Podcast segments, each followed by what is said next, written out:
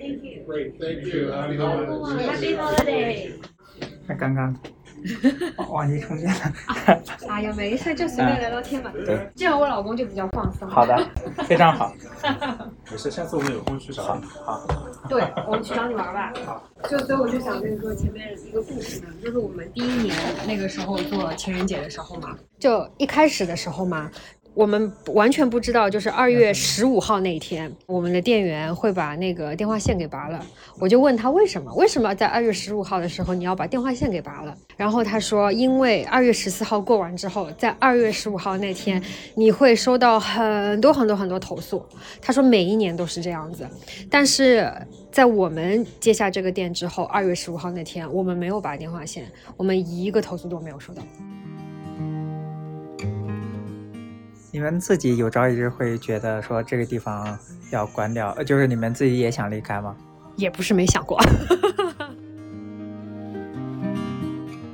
就是像以前有一些老一辈的人，因为我们本来这是一个比较老龄化的社区，嗯但是因为疫情以后呢，有很多老人呢就搬去了外州，他们可能去就佛罗里达，就是搬去那些比较暖和的地方，生活成本比较低的地方。其实这些富太太们呢，多数可能也不是上班的，就是也是在家带孩子的这群富太太。那她们呢，平时聚集在一起就是派对，然后聊八卦，对吧？但是呢，她们也是喜欢就是聚集在一起，比如说做一些事嘛。你也不能每次都喝咖啡啊，聊八卦，对不对？她们也想找点有意思的事情。掀开了上流社会的一角。那那些就是你刚刚说有钱太太们，也是《三十而已》里面的这个太太们，那他们你怎么收费？所以说，他们尤其是住在里面的人，就是他们非常注重隐私。嗯，他们希望和普通人是有区分的，你知道吗？虽然我也不太想承认阶级，就但是在这儿的确是你也能感受到的，嗯，就是也就是感受到阶级区分。你们这个冰箱这么大，我就感受到你说那天停电的这个绝望了。是啊，一整个冰箱。Hey, what's up？朋友们，大家好呀！欢迎收听 Asian Answers，佐治亚小帅。十二月月初呢，一个阴天，小帅去纽约的时候，顺便回访了之前的一期嘉宾，在纽约市皇后区 Forest Hill 地区开花店的上海夫妻微微和 Ken。老听众可能还记得，在第一季的第十期，作家小帅访谈过这样一位嘉宾。他之前在国内大湾区做前端程序员，在纽约呢，他盘下一间花店，做起了小老板。开花店从来不是有诗意的事情，而是柴米油盐酱醋茶的运营细节。雄心勃勃的他对店铺进行了很多的改造和升级，包括产品。尽管不久就遇到了疫情，作为小白，他还是把那个花店开得有声有色。两年之后的二零二三年年底，小帅第一次线下见到了微微，在店里看他如何包花，如何接电话，跟客人介绍开冰箱、关冰箱，对各族裔的客户迎来送往，也抽空录下了这期节目。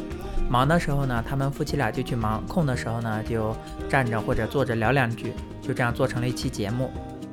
店里有两只猫，一只叫奥利奥，一只叫 Cookie。过去的两年，社区发生了翻天覆地的改变。作为线下小商业主，微微和 Ken 也在考虑店铺的去留问题。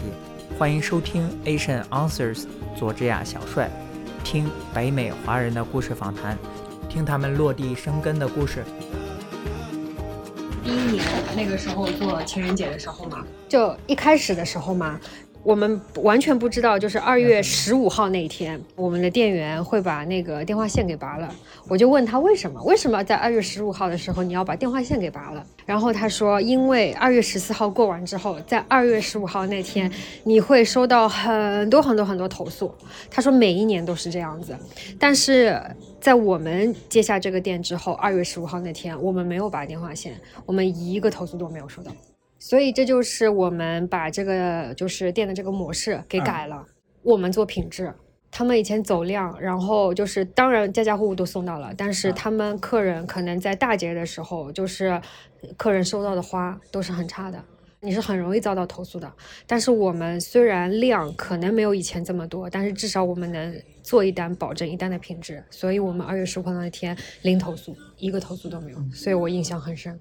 那我其实也有个问题，嗯，大家追求不一样哈。像你比较追求客户满意度，但是客户满意度，嗯，是不是就真的意味着到你自己腰包里的钱更多了？因为都是选择嘛，都是生意嘛。就他不是说他就喜欢听别人抱怨，他可能是就是想赚更多的钱。嗯，但是就从单纯说从赚钱的角度呢？嗯，赚钱的角度啊，这个问题你来回答吧。赚钱的角度来说的话，可能相对来说更少一点吧。但是这可能跟我们从小受的教育有关系，就是我们觉得就是相对来说心安嘛，保证别人的质量心安嘛，不想给别人有任何投诉啊或者 complaint 之类的。但是其实我觉得从长远来看，嗯，其实是差不多的啊，对吧？因为你有了一批忠实的客户啊，是吧？但是你看，像如果你走量的话，你多数手上的客户都是一次性客户呀。啊，等到那些客户走了以后，你可能还需要再去培养一批新的客户。但是我们的客户，我们有很多客户，从我们开店一直到现在，年年都是我们的客户，每个星期都是我们的客户。忠诚的客户能有多忠诚？就是他，不管是有任何的节日，嗯，他都来我们店，他所有身边的亲朋好友，他都推荐来我们店，而且他保证他自己每个星期都来我们这儿，就是这样子。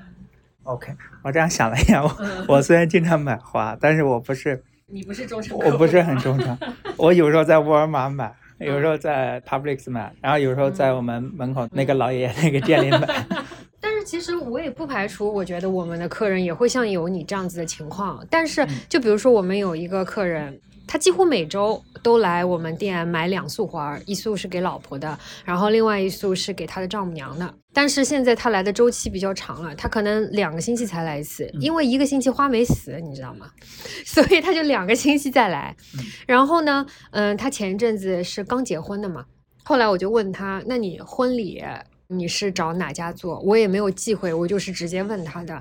但他说他婚礼没有找我们的原因，他也跟我们说了，就是因为一方面他是犹太人嘛，所以就是说他可能在婚礼当天他会需要大量的花，就是那个量就是可能是我们这个小团队是没有办法做到的。所以就是说他的去向是很明确的，就是我想要做哪一种类型的，我就找专业的花店。但是我们这家花店是完全可以满足他平时日常的需求的。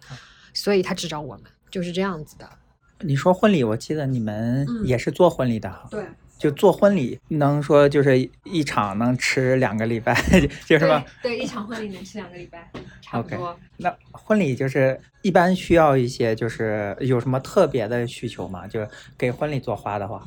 可能我们这个社区里边的就是客人嘛，他们追求的东西不是那种非常极致的，就基本上都是那种很普通的那些需求，所以我们做婚礼的话，基本上就是满足他们的需求。如果需要定制的话，相对来说这些客人我们这里还比较少一点。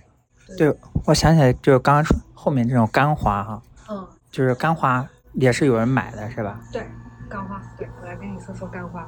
干花是这样子的，就是很多人觉得干花是等到花儿死了以后才做干花的。我以为你们是废物利用的，不，其实不是，其实不是的，就是这样。当然了，对于我们一家花店来说，其实如果从花店的角度上来说，就是我们会看，就是如果这个花已经在冰箱里面一个星期了，但是它没有死，它只是处于一种可能相比较它头一天来的时候，它相对于没有这么新鲜了，那。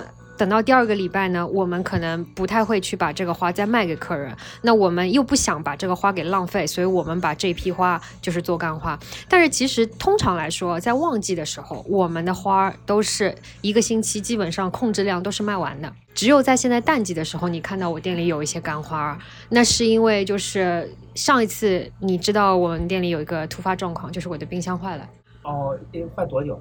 坏了一天嘛，然后一整个冰箱的花全部冻坏了，所以那些花我全部拿来做干花了。所以最近的干花特别多，但是平时的干花其实是不多的，就是因为我们一般就是量都控制的比较好。那如果还是会有就是花卖不掉的那种情况下，就差不多一个星期之后，那些花有一点开，但是呢还没有到死掉的程度，那个时候的花是最适合做干花的，因为它已经含苞待放了。那个时候做出来的干花的就是形状是最好看的，但是干花是需要一个周期的。就比如说，如果我是自然晾晒的，像我就是没有那种专业晾晒的条件，那它可能需要一个月以后，就我家那个花，对，一个月以后啊，你才可以卖出来。所以说它花掉的时间成本是很长的。哦，并且它在就是你在干的，就是晾晒的那个过程当中，它是会有损耗的。哦，所以说其实干花不便宜。干花又需要时间，又需要去维护，然后而且就是像有一些花干掉，它其实不漂亮，你还要给它做保色的。像有一些做的比较专业的话，就是等到花干了以后还要重新上色。但是我们没有做到那么复杂，我们店干花是顺带买的。那既然这一把干花卖的比鲜花还贵，为啥就是不专门做干花？就是比方说，也别等机器坏了再做干花，就平时你就做一些，还是说是呃这个需求比较少？需求比较少。需求的话，一方面是季节啊，就是说它只有到秋冬天的时候，它才有这个需求，几乎整个春夏都是没有干花需求的。对，然后另外一方面就是，其实喜欢干花的，就是群体还是小众的群体的。嗯，而且你知道吗？就是干花每一个花，比如说玫瑰花嘛，它是没有香味的，但是它变成干花的时候，它就会有玫瑰香味了。会招虫吗？就是干花放久了也对，像有一些人会对这些花会有敏感啊，会闻着不舒服啊，就是各种各样的原因都会造成，就是干花其实它没有像就是鲜花那么的需求多。对，虽然利润高，但是需求少。OK，而且你们自己来讲制作也比较麻烦，就其实也就是鸡肋。对对对，就只是说顺便做，不想把这些鲜花给浪费了。OK，然后就是顺便卖一些。当然我们之前也有特意进过一些。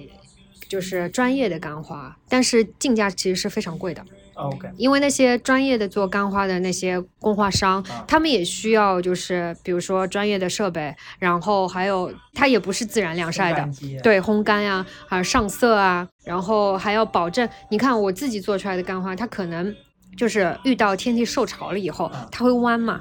因为它受潮，它可能会弯的，就是它的枝干会弯掉，因为会软化掉。但是那些专业供应那些干花的，它遇到潮湿天，它是不会软的，嗯，它一定是做过特殊处理的，所以说它经过的那个工序是比较多的。木乃伊，你跟你老公刚刚说你们就是店里最近一两年客群又变化了，就是是怎么变化？因为我们这家社区花店嘛，它就是在疫情前后的，就是住户发生了很大的变化。就是像以前有一些老一辈的人，因为我们本来这是一个比较老龄化的社区，但是因为疫情以后呢，有很多老人呢就搬去了外州，他们可能去就佛罗里达，就是搬去那些比较暖和的地方，生活成本比较低的地方。那当然呢，那新进来的客户群就可能是从曼哈顿搬过来的年轻人，所以说就是。客户群体发生了变化，因为疫情的原因，所以说我们这边的房租不是像有一些，因为租金高，所以有些店铺都搬走了。随之而来呢，搬进来的都是开大麻的店，所以说一下子就是整一条街上面，本来咖啡店啊、糖果店啊，还有就卖礼品的店啊，全都搬走了，现在全部都是卖大麻的店了。那听起来就是你们这主要人群从。这个三十到五十的，或者说五十以上的，变成二十到三十的，对，可以这么说。嗯，OK。不管是他们的职业、年龄，包括人种吧，对吧？嗯嗯。全部都发生了很大的变化。我记得就是我有一个客人，他和我说，他说你知道，就是我们店对面不是有家麦当劳嘛？他就说这家麦当劳以前在大概十几年前吧，他有一个自助的餐吧。那个餐吧上面就是黄瓜啊、生菜啊、番茄啊，就是包括薯条啊这些所有的辅料，你都是可以自助去去取的。你看现在麦当劳里面做的很多都是吸大麻的人所以对，所以就是说这边因为这样子的人群越来越多，所以越来越多好的客人就搬走了。那其实对我们店的生意也会有很大的变化。嗯，你们自己有朝一日会觉得说这个地方。要关掉，就是你们自己也想离开吗？也不是没想过，想过啊。嗯，对的，也不是没想过的。但是最近来看，还是想给他一些机会的，因为毕竟一方面我们，你看我们是从这里开始的，对吧？然后还有一方面呢，就是我们还是有很多客人，就像最近也有很多客人，他们每次过来我店里消费的时候，他们也在感叹，就是这边很多。人群啊，各方面都发生了很大的变化。但是他们也和我说，真的就是非常不希望你也走掉。就是如果你也走了，就感觉就是连买花都没有地方了，你知道吗？就是我每次听到这样的话的时候，其实也挺难受的。但是呢，实际情况来看的话，就是如果这个店我们的租金不便宜，你看我们那么小的一个多少钱？这家差不多今年已经到五千三。五千三，你这多少 square feet？六百多个 square feet。六百多 square feet。嗯，对，不便宜吧？是吧？做房东。是吧？所以就是压力是很大的。你看我们现在就是我们连 full time 请不起，我们等于自己是做 full time 嘛。对。然后我们为了休息两天，所以我们有两个女孩子给我们做 part time，就是一人做一天那样子。她们是一对姐妹，因为她们也是跟我们就是认识了挺多年的。她们是学生还是？不不不，姐姐是上班了。她是在 Chase Bank 上班的，然后妹妹还是大学生嘛。那你们做了什么改变？你说给她一次机会，做了哪些改变来迎合这些新一波的年轻的就是社区变化呢？首先就是把店重新装修一下。对吧？我们的店是去年装修了，然后呢，就是把格局给换了，就是更多，就像我说，我们把很多传统的东西舍弃了，然后放了很多各种新鲜的绿植啊，包括一些稀有品种的植物。就像，其实，在网上有很多年轻人是会在网上去找寻一些很稀有的品种嘛。那如果我把这些品种引进来，就是变成了我的店的特色，去对对，就吸引一些年轻化的客人。然后呢，我会有，比如说给。每每一个星期买花的客人，给他们那种就是 weekly plan，就比如说他们月付，举个例子啊，他们每个星期都要来店里买个二三十块钱的花这样子，但是呢，他们可以一个月付我一百块钱，但是我每个星期给他们价值可能是三十五到四十左右的花。然后他们反正每个星期都要花钱嘛，那他们就一次性付了，然后我就每个星期多给他们一点，或者我有什么新兴的话可以让他们尝试一下，就是等于是做做广告，但是给客人一点福利，就是这样子。还有就是你看到就是我上上课。就是给一些就是对插花有兴趣的，尤其是女孩子嘛，就是给他们上课，教教他们一些 basic 的这些花的知识啊，然后包括就是你花买回去怎么插呀，就之类的。你刚刚说是隔壁社区富太太？对对对对对，富太太们。其实这些富太太们呢，多数可能也不是上班的，就是也是在家带孩子的这群富太太。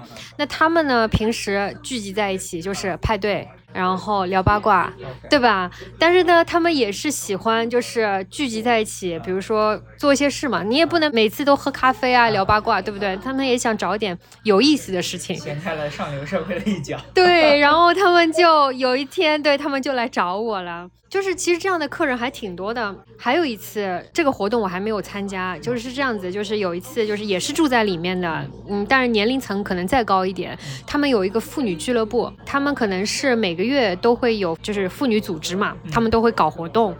然后呢，其中有一次他们一个负责人到我这儿来买了一束花，然后和我聊聊天，觉得。挺喜欢我的，也挺认可我做的花的，所以他们就说愿不愿意去给他们上课。然后我说行。然后他们的人群就比较多一点。我问他们一堂课大约会有多少个学生，他说一百个学生。你收多少钱？你是按人头收还是不按场次收？不按场次收。一次你收多少？呃，是这样子的，就是我跟他们谈嘛，因为一百个学生，我就没有办法像给十个学生上课。给十个学生上课是每一个学生会跟着我一起插，但是一百个学生就只能他们听，对他们只能听。当然，然后看我查，但是他们的需求也是，他们也不必要就是跟着我查，但是他们需要我展示。但是我说我可以展示三个，就是比如说你日常生活当中你用得到的，并且你学得会的三种不同样式的插花。其余呢，就是我会准备一些，比如说我自己的设计。大大小小、高高低低，用不同的瓶子、不同的，可能是他们可能在花店里面不会见到的一些稀有的那些花，去做一些漂亮的设计给他们看，就是，其实就是。也是给我自己做广告，给这个店做做广告，就是告诉他们，就是我也是可以做出一些很高级的东西的。专业，对我很专业，是这样子。那这些呢，我就是可能会加上给他们就是示范的三个，我总共准备十二个插花，然后另外九个我就按照插花的费用来算。然后这三个再加上我当天的时间，我收的费用大约是两千，两千左右，也不多吧？两千块钱，嗯成就成本也就那样花，对多少钱？这个四百五百，四五百，四五百要，对四五百，那对你自己的出场费就是一千五，对，就是这样。因为我是这样子算的啊，就是如果要按照单个的插花来算的话，它的费用大概就是小的可能五六十一个，大的可能就要两三百。但是我不能可能就是每一个按照不同的价格去算，我只能算个大约的区间。然后呢，我报这个价格还有一个原因就是，你看我如果平时我上一节课。大约是六十五美金一节课，然后四十五分钟，然后给学员带回去四十块钱左右价值的花儿。那再短四十五分钟，一个学生也要付六十五块钱，对吧？加上花儿，加上我的时间，我要收这样一个费用。但是我同时给一百个学生上课，他们可以把我带去的花全部收下。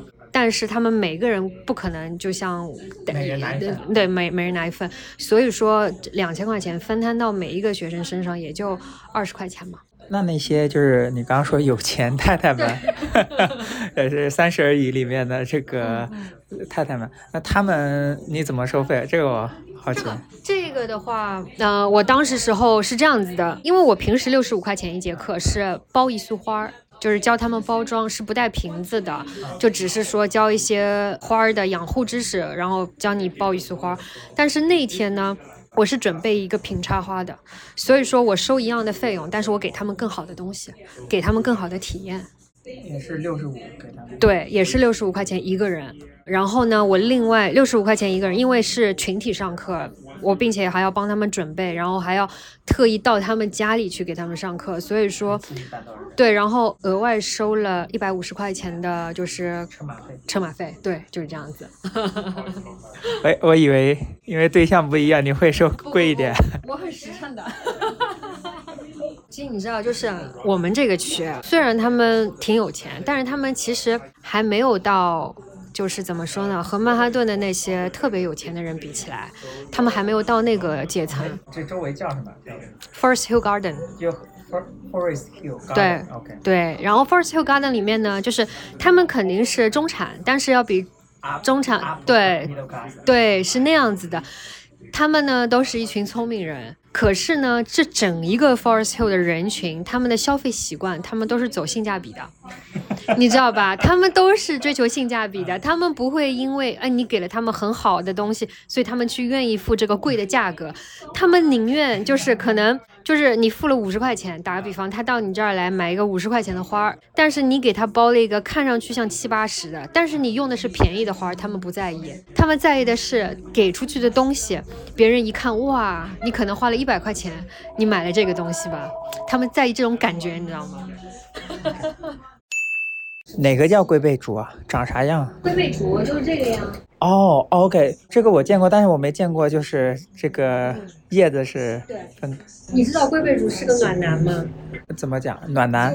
对，就是它嘛，它其实是本来是长在那种就是热带嘛，热带雨林里面嘛。南美。对，就长在热带雨林里面。然后呢，它的底下会有很多，就是比如说长得比较矮的那些小丛木嘛，对不对？然后呢，你看到它这些开背，开对开背，就这我们叫开背嘛。就是开背 我不专业啊，因为它刚刚长出来的叶子是这样子，但它接受到很多阳光的时候，它就会有这个洞开开开来，然后它开这些洞是为了它底下的那些植物哦，OK，所以它很暖。OK，那像这一束会多少钱？这一盆吗？啊，这一盆，这盆七十五，这盆七十五，你进价多少钱？进价，我们的那个龟背龟背进价多少钱？龟背大的龟背，大的龟背进价大概二十五、二十六。二十二十五、二十六。完了，商业机密能再 再透露一点是吧？完了，商业机密透露出去了。那你刚刚说你们的那个 subscription，我感觉现在好多人就是为了培养这种用户忠诚度，跟促进他们这个长期消费啊，都会做这个事情。你们这尝试成功吗？你觉得？其实。这个是成功的，因为就是说有很多客人，他可能会有一些客人有一个还是两个，他们是从我们有这个 subscription 开始，一直到现在几年了，每个月都在付。但是也有一些呢，他们会觉得就是一方面就是他们觉得我们花的质量太好了，他们根本不需要每个星期都换。然后他们希望我们可以做那种 bi-weekly 的，但是作为对，就两星期送一次，对。但是对于我们商家来说，我们想要做这样的活动，我们就是想促进每一个星期的花可以更替，你知道吗？如果他要做两个星期一次，就比较违背了我们的本身做这个就是活动的那个意愿。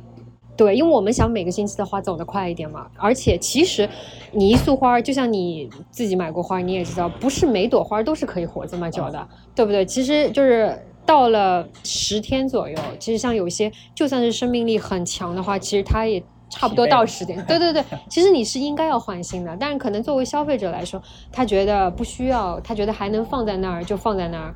那我不懂，我不是老板哈，嗯，就我单听这个，我觉得 buy weekly。虽然没有 weekly 那么好，但是你赚的钱可能少一点，但是也比完全没有要好呀。嗯，对啊。所以我们妥协了呀，所以我，所以我们妥协。我们在卖的时候，我们还是跟客人说，我们必须每个星期来收。但是像有些客人呢，他就是不理我们，他就是每两个星期才来拿一次，所以我们也默认了。但是我们卖的时候，我们不能和客人说我们可以做 bi weekly，但他一定要两个星期来拿一次，我也不能反对他。嗯，就这样子。对，就是我有我的准则，客人有客人的习惯，你知道吗？笑死，呃，笑死！我以为人家说两个礼拜，你说不行。那我也没有，那我也没有，我们还是变通的，只是我们默认，可是我们不赞同。像你们这店啊，你早上几点来，晚上几点走？我们是十一点才开门，然后晚上的话，像现在冬令时的话是七点关门，夏令时的话是七点半。嗯，然后我们节日的话就会开的比较早。节日的话，我们早上八点半九点就开了。嗯，八点半九点，OK，那要早很多。嗯，就是你刚刚说正常是十一点哈。对，OK。我一开始我是以为像感恩节跟圣诞节都是旺季，但你说这个冬天是，我只以为整个 Holiday Season 都是旺季，但是你们跟我说这个 Holiday Season 其实是淡季。对，为什么呀？还是跟区域有关系。对的，和区域有关系，因为我不确定别的区域和我们是不是一样，但是可能是在那种就是比较有消费能力或者是一些比较闹市的地方，他们可能这个 holiday season 他们还是卖的很好的。但是我们这个区，你知道，我就前面和你提过，我们这个区就是讲性价比的，你知道吗？他们就是因为把钱都花在买吃的东西上面了，所以他们宁愿就是可能在购物的时候去缺的就带一束花走，他们就不会特意为了追求品质来我的店里买花。而且你知道，就是我跟你说个很有趣的事情，就是我们前面不是有个 Boston Market 吗？就是在前两年的时候，就政府发了很多钱嘛，然后大家手上都有钱的时候，卖那个 Turkey，他们可以从店就是一直排排排排到我的店门口，然后有些人在排队的时候看看我店里的花，买完 Turkey 来买束花这样子。今年买 Turkey 的人一个都没有，一个都没有，你知道吗？我们一开始还以为，对我还以为就是是 Boston Market 关门了，其实没有啊，就是没有人买了，可能不吃 turkey 吃烤鸡了，没有钱啊，真的是没有钱。而且听听你们这么说，感觉美国的这种所谓的软着陆越来越不可能了。虽然这个表面上这个通胀数字下来，但是感觉大家生活其实基本上跟之前相比还是相差很多，相差非常多。对，你们这两只猫就是从开店以来是啥时候领的呢？一只 Oreo，它是我们就是疫情一开始那个时候，就是那个时候政府不是规定大家都要关店嘛？啊，就那一年，那年是几几年来着？二零二零年。二零二零年，对。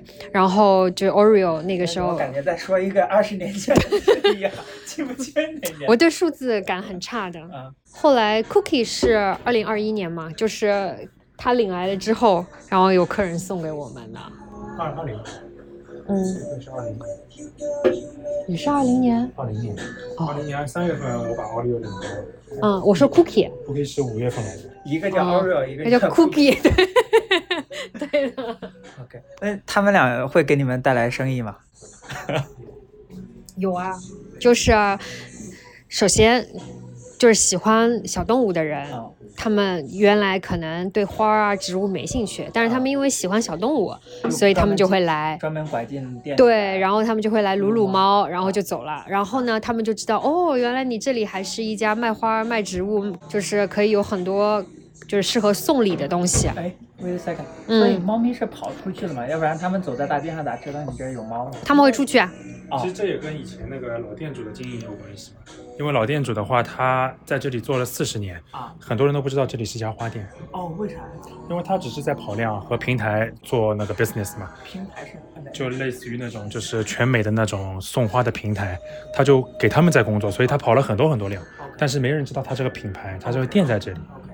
对那种美团纯外卖店。对，以前这家店真的是，以前你知道，就是我们这家店，比如说我们做很多那种什么 funeral 的生意，葬礼，葬礼的生意，然后做葬礼的生意的时候，就是。这家店的老店主，他会早上六点钟就去那些集市里面去卖那种人家快扔掉的花，因为那些花对非常非常便宜。但是呢，因为对，但是因为做葬礼是不需要那种就是特别含苞待放，就是要已经开了，但是就撑个一天，他就要用一天就够了。对，然后呢，他就会去买那些特别便宜的花，因为这样他的利润最大化嘛。啊。所以说他是一个非常非常勤奋的人，然后他把这些他觉得是他的生意经都传授给了我们，但是我们是不认同的。对，所以他来了几次以后，他自己也知道，他说，嗯，他说，对，他说你们是做 quality 的，我是做 quantity 的，不一样。那你看哈，这两天不知道你关没关注新闻，就是你看拼多多。他最近股价，拼多多他也超过了这个阿里，而且他自己这个 Tamu 在美国又做的就是声势这么浩大，他在那个 APP 排行榜上做那么高，对，这这种会改变你们的想法吗？不太会吧，因为我觉得美国这里的话，他们对新事物的接受能力是非常非常慢的，特别像我们这种社区的话，他们的思想观念可能跟四十年以前是一样的，他们是不会进步的。所以中国的有些模式你搬过来，对他们来说可能太超前了。我不是说这个模式啊，我就说是不是是不是反映现在大家对于这种便宜廉价商品的这种趋势的喜好，或者说大家腰包现实的限制，经济情况会不会导致你们的想法有一些改变？嗯，我觉得可能不会吧，因为我觉得如果是要走就是比较廉价的那种方式的话，其实你的竞争对手有太多太多太多了，你可能竞争不过他们的。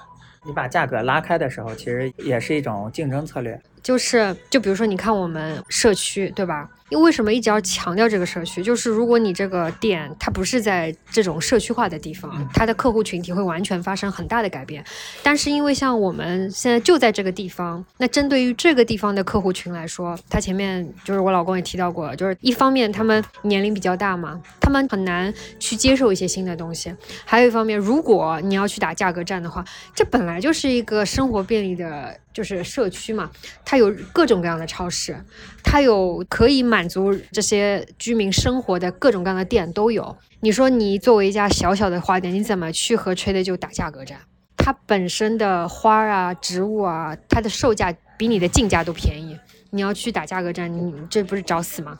对吧？所以说，我们能够做的就是我们和他们做区分化，我们把客户群体，就是这群只想接受便宜的东西这群客户群体，只能分拨给他们，然后我们留下来一批比较就是做精品一点的东西，就是希望如果真的追求品质的，如果想要买一些送礼的，就基本上说，你看嘛，如果你要送一束很好的花，送一个礼物，今天是你的老婆的生日，或者今天是你们的纪念日。你不会去缺的就买一束花吗？你还是会正儿八经的跑去花店买，对不对？你不要告诉我你会去缺的就买啊！在节目听众面前，我是不会说我去，我是不会说我去缺的就买的。哎呀，开个玩笑。话说回来，就是你觉得你自己希望做这样的区分吗？但是很多时候听众他未必区分的这么嗯明确嘛。那你觉得缺的就新开的？它或者说一些其他的超市对你的这种竞争影响是很大吗？体感很强烈吗？一开始我是觉得有感觉的，但是现在的话，就是我的想法是一方面在观察，还有一方面我就是觉得，其实怎么说呢？就是你看最近的生意，进店来买礼物的。就买花啊，因为多数买花的人都还是买礼物的人，对吧？买礼物的人，他们还是会选择就是到专业的花店来买的。其实，所以说，你真正要说这个生意影响，其实不是缺德就带来的，就真的就是整体的经济带来的这个大的影响。就是说，你说缺的就分刮掉多少人群，其实这个是很难定义的，因为本身定位是不一样的。所以说，我不想说把我自己的产品去把它，就是比如说去做一个区分，比如说我有很便宜的东西，我也有很贵的东西，我不想这么做，因为你很难在一个店去控制说，啊，我这一批花可以卖得很便宜，因为我的进价很便宜，然后我那一批的东西又很贵，因为我的品质很好，这样其实对于进店的客人来说，反而让他们觉得很困惑，还不如就是花一点时间，反正你也是每天要在店里去养这家店嘛，所以就是说给客人培养一个脑子里面的一个概念，就是你只要到。到了我的店里，我卖的东西都是好的，没有坏的，没有不好的东西，没有差的东西，都是好的。嗯，我很开心，就主要是你们两个人就观念非常的这个一致啊。这样的话，其实不管面对什么困难，你们的想法或者说原则比较接近的时候，其实好处理，对吧？因为你们知道自己的这个就是的原则所在，我觉得这是挺好的。对，我们两个人的。专长不一样，就是他是一个对数字很敏感，他是一个就是在，他是理工科的吗？哦，你这样刚刚说是，他学建筑的，对他之前是学建筑的，然后学弱电的，当然和这个行业也是没有关系的，但是他是理工科的学生，但是我以前本人就是艺术类的学生，所以我你说。对整个的市场的敏感度肯定没有他来的好，但是至少来说，我可以从每一个客人身上去感受到他们的喜好发生了变化。就打个比方啊，就是，比如说，嗯，除了那些可能。不管经济好不好，对他来说不受太多影响。比较有钱的客人，那这一群是比较属于小众的，对不对？但是对于一个普通打工族，可能他对自己的生活品质有点要求的人，那他可能平时愿意花四五十块钱每个礼拜去买点花，但他现在可能只愿意花二三十，但他还是要好的东西，可是他就是在这方面的预算就少了一点。那这样子的客人也是很多的。对不对？但是我就希望说，我开这家店在这儿，我不希望就是我的东西的品质是有所下降的，这样我自己心里会很过意不去嘛，对吧？然后我跟他呢，其实平时也会有意见冲突的，也不是一直都是意见统一的。但是我们两个比较好的地方就是，至少来说，我们大方向是一样的。那。有的时候他就是比较在意，就比如说他会想要去找一个相对于来说性价比很高的产品，就比如说一朵花吧，我只看好不好看，啊，但是他看价格怎么样。啊，那如果打个比方，一个白色的，那白玫瑰其实有很多不同品种的白玫瑰，对不对？我想要一个最白的，白的像纸一样的最好看的颜色，但是那个花可能进价是非常贵的。那他会给我第二个 option，就是他觉得那个也可以和这个达到差不多的效果，但是效果没有这么好，但是呢，价格上呢就可能会比我选的那个要便宜很多。啊。所以他就会希望我退而求其次，去选一个就是感觉可以赚钱的。听谁的？听他的呀。这种情况下就是听听他的呀，因为最终目的还是赚钱嘛。说真的，就是普通的客人，他是不能区分那么明显，他是不能像我就是区分这些东西区分的这么明显的。就因为我天天看这些东西，所以眼光会越来越挑剔。但是其实说真的，如果我把这两朵玫瑰放在你面前，你肯定是分不清楚的。对不对？就是，但是，就是它价格便宜，就是它只是对于我们商家来说，我们可能可以从中赚到的利润更高一点，但不代表它的品质不好。但所有的基础都是要保证这个东西品质好的基础上，我们选择一个对于我们来说利润比较大的。你们这个 subscription 现在大概有多少个？就是付费用户？四个吧。现在有四个。嗯。OK。嗯。你们开始多久？你觉得它会是一个就是长期很可观，就是？它不能算是一个长期非常可观，就是指着它赚钱的一个产品，对它不是。但是呢，它就是它不断会有新的客人会来，就是参加，对，参加到这个活动里面来。然后呢，因为你知道吗？就是比如说有一个客人，他如果持续了参加这个两个月之后，他会有一个疲惫期的，就是两个月就疲惫了，两个月就疲惫了，他付费八次。对，他就疲惫了，因为他会觉得每个星期都拿花，每个星期都拿花，每个星期都拿花，就是他觉得这样的一个行为让他疲惫了，并不是说花让他疲惫了。那你们嗯，买一些其他的礼物啊，就比方说好一点的巧克力之类的，反正都是 gift 嘛。嗯嗯嗯，可以有啊，但是我之前就是很老很老的那种花店是有卖这种巧克力这种类型的东西的，但是因为我们店的。局限性就是它储藏的地方太少了，所以我能展示、我能储藏的地方，我只能放一些精选一点的东西。就是因为巧克力它本身来说，它不属于主流产品，就是和花是没有什么太大的关系的。但是就是在我看来啊，都属于礼品类，礼品类都属于伴手礼。嗯，对，就是比方说我节假日的话，对吧？嗯，可以送花，可以送些其他的，像巧克力或者说一些什么东西，拿在手里不尴尬的。嗯嗯嗯，对，这是这是我的想法，就是花它是礼品的一种，嗯嗯，对，嗯。呃，因为你你刚刚说的那个花，它可能是对一种生活的补充，这个功能就不一样了嘛，这是我的想法。嗯，对，就像你说之前如果要做。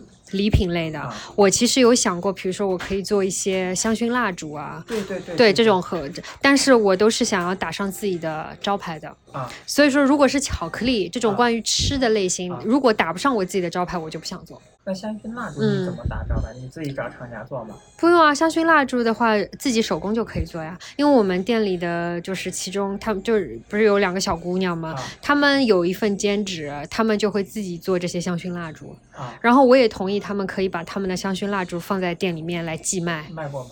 卖过呀，卖过呀。就是现在的话，因为我没有去主打这个东西，所以说我也不能就是非常具体的说出来这个东西产量或者销量好不好。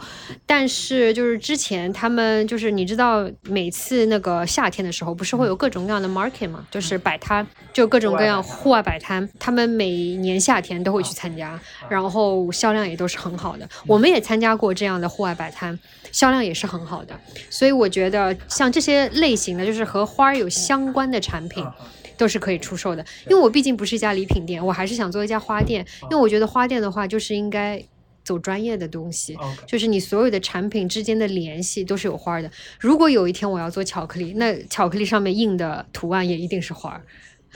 嗯，然后那我懂了，那我是老爷爷的思维。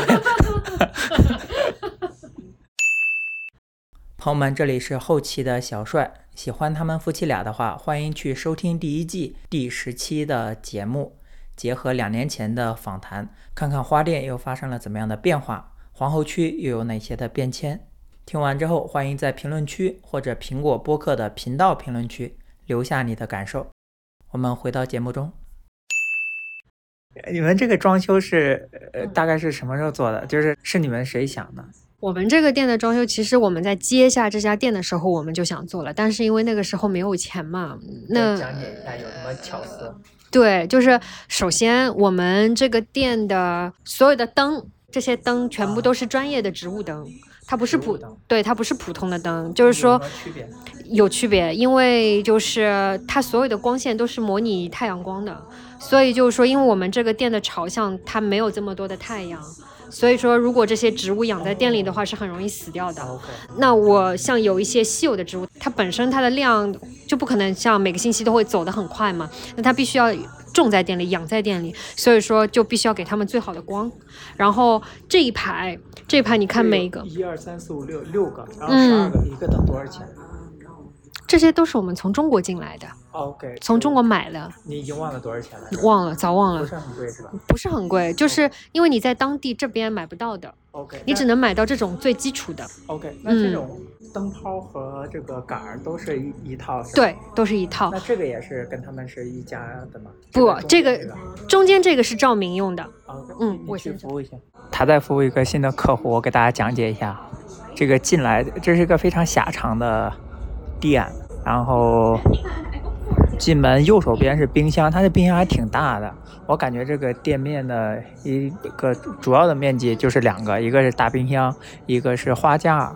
这个架子上面下面是花，然后地上呢是这些，就刚刚说的龟背和一些大超大的盆栽，还有中间的几排是一些花，就是体型比较小的花。然后呢最上呢都是一些那种叫什么什么兰。对，反正也是一一些非常高的绿植，还有一些挂着的，哎，我这啥名字也叫不出来。然后后面是收银的地区和他们休息，就是包花的区域跟收银的区域。再往里面是一个阁楼和厕所，厕所上面是阁楼，阁楼上面可以放一些仓库，比方说这个花盆什么的，小花盆什么的。目前一共是六百多 square feet 大小。然后花架上最上面就是他刚刚说的太阳灯，然后下面这个是粉紫色的灯。啊，我待会问一下他这是啥。那他这花还有一些是带塑料盆卖的，有一些是带这个陶盆卖的，然后有一些是这种在玻璃罩里。哎，然后有一些是玻璃瓶。嗯。他东西他从来不和你讨价还价，你说多少钱就是多少钱。啊，所以你的意思就是经常会有讨价还价的客人？会有，会有。这个给花吃的巧克力是啥？这个是呃，就是缓释肥。缓释肥就是你每一次浇水的时候，它会一点点变小，然后就会一点点渗透到土里。就不会像就是像有一些客人买那个施肥，塑塑料袋装的，对对，那小包装，对一施肥有的时候自己量掌握不好，就把根给烧了啊，就死了。但是缓释肥呢，就很适合就是不会养花的人。I see。对你每一次浇水，它吃一点点肥料，每次浇水吃一点肥料，这样就很安全。OK，那个植物肥料，嗯，就我们买那个花，它也会送嘛，就是那个小包装，像洗发水一样的小包装。对，那个是 flower food，那个是给花吃的。这个是给植物吃的，不一样的。OK OK。那个 flower food 就是像这种嘛，一包一包的。对对对。对，就像这种嘛。对对对。它是会延长就是鲜花的寿命。OK。就是会让你的鲜花就是可以活得久一点，水不要变脏，就是差不多这个功效。但这个是给植物就是长得更茂密的。但是很多人有一个错误的理念，就是他们觉得他们的植物养不好。就是因为肥料的问题，这棵植物已经养的不好了。然后他们问我，哎，你有没有肥料可以给我的植物加一加？其实加肥料是锦上添花的事情，也就是说你要先保证你这棵植物是养得好，并且就是生命力是很旺盛的状态，你给它加了肥，它会长得更好。但是如果你已经养不好了，你给它加肥是没有用的。嗯，所以就像人吃 GNC 那些瓶瓶罐罐也没啥 没啥用，主要看鸡，主要看鸡是吧？对，就是你身体好，你吃你就是锦上添花；你身体已经不好了，就先把身体搞好再说。OK，这是两个经常去健身房的人给出的建议。所以你看，你前面，你看他很 nice，但是你要把麦克风想对着他的时候，他就不会说话了，他会很介意。啊，对我刚没有开麦克风，但是我因为我要先问他。对对对，他就会很介意，他就不喜欢就是接受采访。对，接受采访，他把自己就是暴露在那个媒体媒体，对他不喜欢。很多像住在 garden 里面的人都是这样子，非常 private。对的，非常 private。就他们那些里边的那些 house 嘛，你是不能对着他拍照的。对，不能对着他。你觉得他的房子很漂亮，你不能对着他拍照的。而且他们的门口的街道也都是 private street，连街道都是他们的。啊，我知道。对啊，嗯，所以说他们，尤其是住在里面的人，就是他们非常注重隐私。嗯，他们希望和普通人是有区分的，你知道吗？虽然我也不太想承认阶级，就但是在这儿的确是你也能感受到的。嗯，就是感受到阶级区分。嗯，除了这个，他们非常介意 privacy 这个事情。你还有什么比较直观的，你自己印象比较深的？你就感觉到在那一刻，我感受到了命运的差距。好像还没有吧？啊，没有那种那么明显的。就你如果一定要说一个非常具体的事件。嗯，其实没有什么特别的事件会让我感觉哦，小习惯了，对对，就只是说，因为在这儿时间待了久了以后，你会发现，就是像普通人的一些生活习惯呀，和包括就是他们一些就是比较对于生活品质真正去追求生活品质的人，就是是有钱人，他们的想法理念和普通人都是有很大区别的。就像你知道，有很多人不是说，哎，他是一个。没落的贵族，就是说他已经可能已经很没落，但是他还是要保证每天早上九点自己去泡一杯咖啡，这样子的，就是这种类型的人，其实，在我们这儿还是挺常见的。你看，就算他没有钱买花儿，但是他花儿还是要有的，东西还是要买好的，他可以减少这个量。就是从很小很小的事情上面，你可以看得出，他还是要保持那个精致的自己，只是说，就是如果经济环境对他有影响的话，他只是。把他的小的习惯进行一些小小的改变，但是那个品质还是要在那儿的，就是这样子的意思。钱可以少，但是范儿不能低。对，我买的。我没订过这个。是的，我买的。这是我昨天从家里的院子里面捡的树枝。但这个其实是我剪坏的，这个其实它是一棵树，可是被我剪坏了。它是一棵树？对，它其实是一棵树来的。你看这上面的苗其实还在，我以为它是枯树枝就被我剪下来了。这件事情，这件事情还被我老公骂了，因为我剪错了。但是我剪它的原因就是因为我觉得它长得漂亮。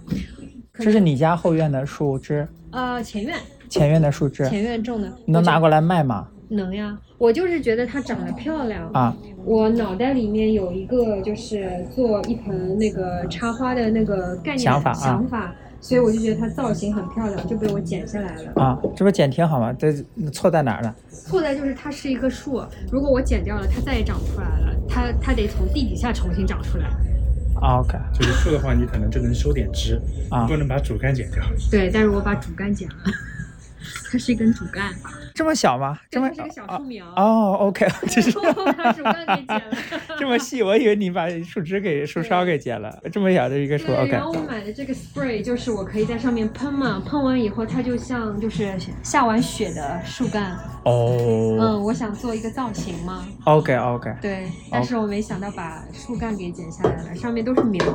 其实它上面都是苗。啊，那那这那整个。整棵树就在这儿了，我也不用问树在哪儿，树就在这儿了。那只能等过两年那个再长起来。对，然后长可能需要很久吧。所以一开始也不是你们种的，是我们种的，是你们的，是他种的，不是我种的，所以我不知道。你把你老公种的树给剪了。他跟我说我今天去修下枝，我说好的你收。然后他把那些就是绣球花，不是每年要收枝的吗？绣球啊啊啊！然后他把绣球花就修了，修了以后，我想你他没事了吧？然后他把树枝也修掉了，好像有两只树被他修掉了。对，两只。笑 死了，你太好玩。嗯，你这个粉灯是在本地买的吗？这个紫色的这个灯，在国内也是在国内。你还记得这个灯的价格吗？灯价格差不多一个两百块钱的人民币吧。一个两百块钱，哇，这十二个，十二个两千四，OK。对，这一排就前面跟你说到嘛，就这一排其实是普通的射灯，就是在这边买的。中间这个？对我我们平时不太开，因为没有必要。然后像这些植物灯，就是平时一直会开的，因为要保证这些植物，就是让它们照到光嘛，要把它们养得好一点，让照到光。然后的话，前面你说到特色，就是我们这一排，这一排，对，你看这一排喷头，它是喷水的。它其实会洒水的，嗯，它是会洒水的，所以说呢，就是到夏天的时候，这个洒水系统基本上每天都会开。夏天每天都要开。对，就是保证这整一排的那个就是植物的湿润度。这个叫什么？这个中文叫什么？球兰吗？英文叫啥？中文？这个叫 Hoya rope，中文就叫那个球兰，叫卷叶球兰嘛。卷叶球兰，对的，Hoya rope。嗯。那像这个。跟他刚买的对对对，这个叫 Monstera Swiss Cheese，对，因为它长得很像 Swiss Cheese，但是中文叫什么？中文叫什么？因为我们有很多没事，对，其实这不是装那个什么，对吧？就是因为我们在学很多植物、学鲜花的时候，我们都是学它的英文开始，对对，然后还真不知道它中文叫什么。你刚刚说 Swiss Cheese，真的好像那个。有有很多洞的那个 cheese 啊，对，很多客人也是因为这个名字买它的，因为他们也真的觉得这个很像 cheese 嘛，长得，嗯嗯。然后我给你介绍一下，像这些画也是国内的吗？没有，这个画是我在这边淘到的。然后像这些都是我们做一些就是订单的时候剩的剩的，然后我就把它装饰一下店，就是这样子。像你们这里不是有冰箱吗？你们这一个月。电费能有多少？这个电？差不多五百，五百多美金的电费。冬天的话可能再高一点。冬天要再高一点，六七百。嗯，对。那水费呢？因为你刚刚说这个会需要每天喷水。水费的话，差不多三个月一百多块钱吧。三个月一百多，OK，那哎呀可以，那很少。嗯，对，水费不多。OK，那主要就是电费。主要就是电费，电费 OK。哦，我现在看你们这个冰箱这么大哈，我就感受到你说那天停电的这个绝望了。是啊，一整个冰箱全死了，那亏了多少？那天我拿这个花嘛，你一开始看的时候，你觉得这些花和这个现在看上去一模一样啊。然后但拿花的时候你拿不上来，然后就发现整个水桶全部结冰了，然后就只能把这个电源关了，然后让它这个冰慢慢的化开。所以说等到它这些花儿就是从冰箱里面就是解冻了之后，所有的花都死了嘛。那损失多少钱？损失一冰箱的话，两千多总有的吧。哇，那确实很肉疼。对啊，所以我那天就拍了个视频，因为我纪念一下 冰箱坏了。对了，你们这边有买什么形式的商业保险吗？买保险有。是过保哪些东西的？就是店的保险肯定有嘛，就是比如说你店有什么意外啊什么的，对，店的意外，还有人工保险啊啊，对吧？没啥用。纽约的保险就是，你只要让他索赔了，他每年就涨价，而且涨得很夸张啊。因为基本上小的你都不会去索赔。OK，跟汽车不差不多吗？对啊，对啊。那像那个呢？像那个法律呢？就比方说，就是别人讹你了，这个的话，没有没有遇到过。因为最近有一个华人的事件还挺出名的，他有一个人来进来说：“我找你求职。”他年龄比较大了。然后就是他声称他来求职，然后被嫌弃年龄大，然后回头一直把他告上法庭了。然后最后他们花了四年才赢这个官司，中间其实花了很多钱。但是其实他可以花钱和解，但是他觉得不能和解，不想跟他和解，因为是被纯讹，就无中生有这个事情。但是这个法律是付出了很多费用，对，所以我就说想说你们有没有这种？没有，没有这方面。对我们还没有遇到，我们比较幸运，没有遇到过这方面的事儿。我们只有一次，就是有一个老太太，她在我们门口滑倒了，冬天的时候。对啊，对啊。他硬说吓人。对他硬说是因为我们店门口水地滑，然后就是导致他滑倒了。他问我们店要了个名片，说如果他去检查身体，就说如果他的腿有任何就是损伤的话，他要找我们。后来我们就给了他名片，但是后来也不了了之了，因为那他还算良心。对，好像的确也不是因为我们店门口怎么样，因为我们店门口就像比如就像现在下雨天这样啊，下雨天如果你真的在我们店门口滑倒了，其实我们店是没有责任的。每家店都是门口都是这样的，都是嘛，又不是我没有办法去保证我门口是干的嘛，对吧？所以这方面我们。没有遇到过，OK OK，比较幸运，嗯，那他还算良心，有良心。对对对，他没有真的要讹我们，但他真的摔倒了，我们有看到他摔倒了，然后我们当时时候还跑出去去扶他，OK，然后他说你给我一张名片，他说如果我有事的话，我再联系你，我说可以。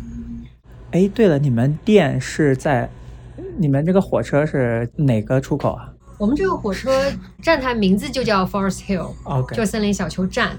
然后它可以去曼哈顿，啊，也可以去长岛。OK。然后门口有三条地铁线。OK。地铁线有 M 线，有 R 线，有 E 线。OK。就这样子都可以到我们店来，交通还是挺方便的，到这儿来。听起来是这样。嗯嗯。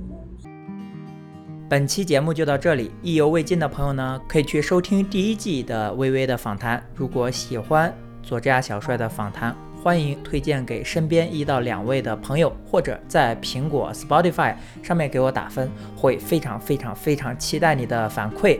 欢迎订阅这个节目，因为小帅宇宙还有很多很多好东西。订阅 Asian Answers，佐治亚小帅，听华人漂洋过海的故事，北美落地生根的故事，创业搞钱的故事。朋友们，我们下期再见了。